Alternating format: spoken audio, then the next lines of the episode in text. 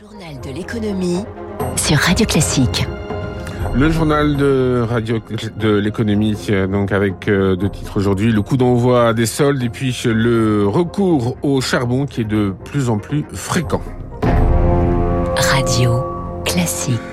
Journal de l'économie qui démarre donc avec les soldes. C'est le top départ aujourd'hui pour euh, quatre semaines de soldes euh, qui vont durer donc jusqu'au 19 euh, juillet.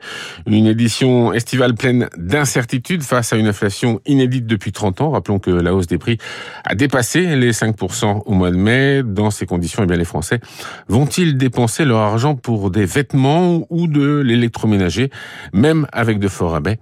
Émile VS. Les Français scrutent plus que jamais les étiquettes alors ces soldes devraient attirer même ceux qui ont des budgets contraints, explique Grégoire Mialet, expert consommation et président de Seaways. C'est vraiment la chasse aux bonnes affaires quand on sait que l'inflation va durer et que les produits vont être de plus en plus chers. pour eux, c'est vraiment une opportunité d'anticiper les achats qui devront être faits, notamment par exemple pour la rentrée. Mais les soldes commencent bien trop tôt, peste Marc Sanchez, secrétaire général du syndicat des indépendants et des TPE.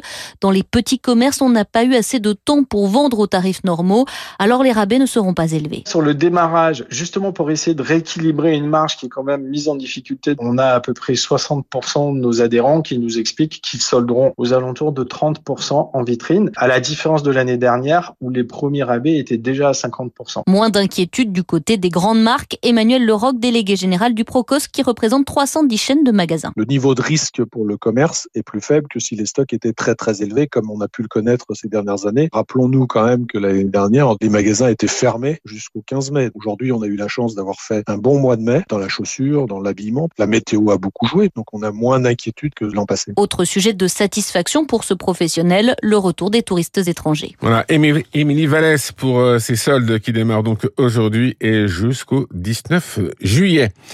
À l'étranger, en Allemagne, aux Pays-Bas et en Autriche aussi, le recours au charbon gagne les capitales européennes. C'est la conséquence des coupes progressives décidées par la Russie sur ses livraisons de gaz.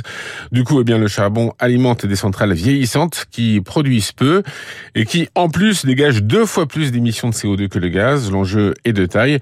Rappelons qu'avant l'invasion de l'Ukraine, Moscou fournissait 40% du gaz que l'Europe utilise pour produire son électricité. Sans cette approvisionnement eh bien, les Européens craignent de devoir faire face à des pénuries. Or, un recours au charbon, même ponctuel, mettrait à mal les objectifs fixés par la COP26. Éric Koch.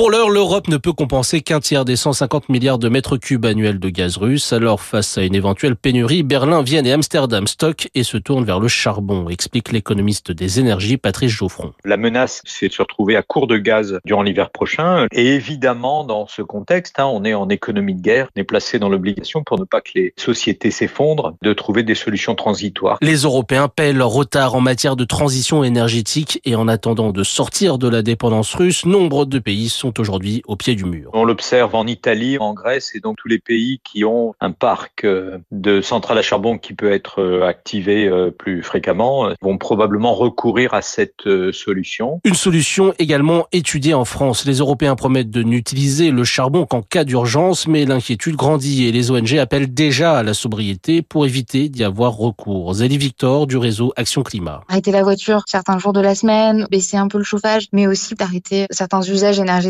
superflu de type panneaux publicitaires lumineux. La situation inquiète jusqu'à la Commission européenne qui espère que ce recours au charbon reste limité pour éviter, prévient-elle, un retour en arrière vers les combustibles fossiles polluants. Voilà, Eric Koch sur euh, le retour de l'utilisation du, charbon en Europe et puis toujours euh, à l'international.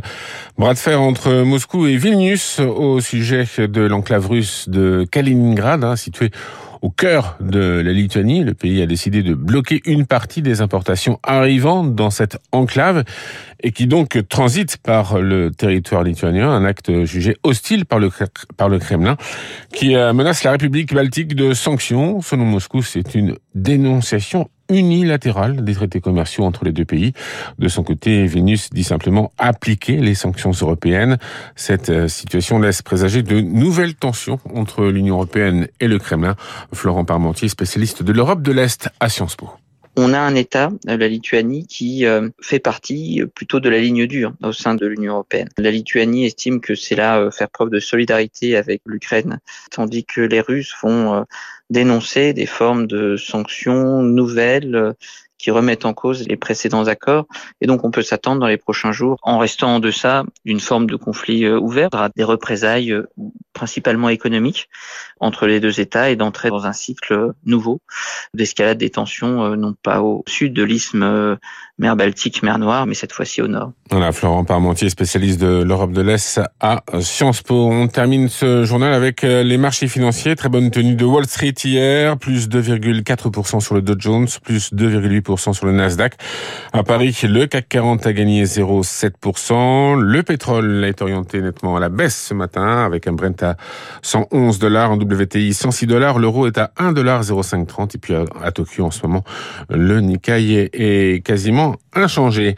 Il est 6h44. Dans un instant, le Focus Echo avec Nicolas Dufour, le directeur général de BPI France sur Radio Classique. Donc nous allons voir avec lui comment redonner à l'industrie française l'aura qu'elle a perdue depuis les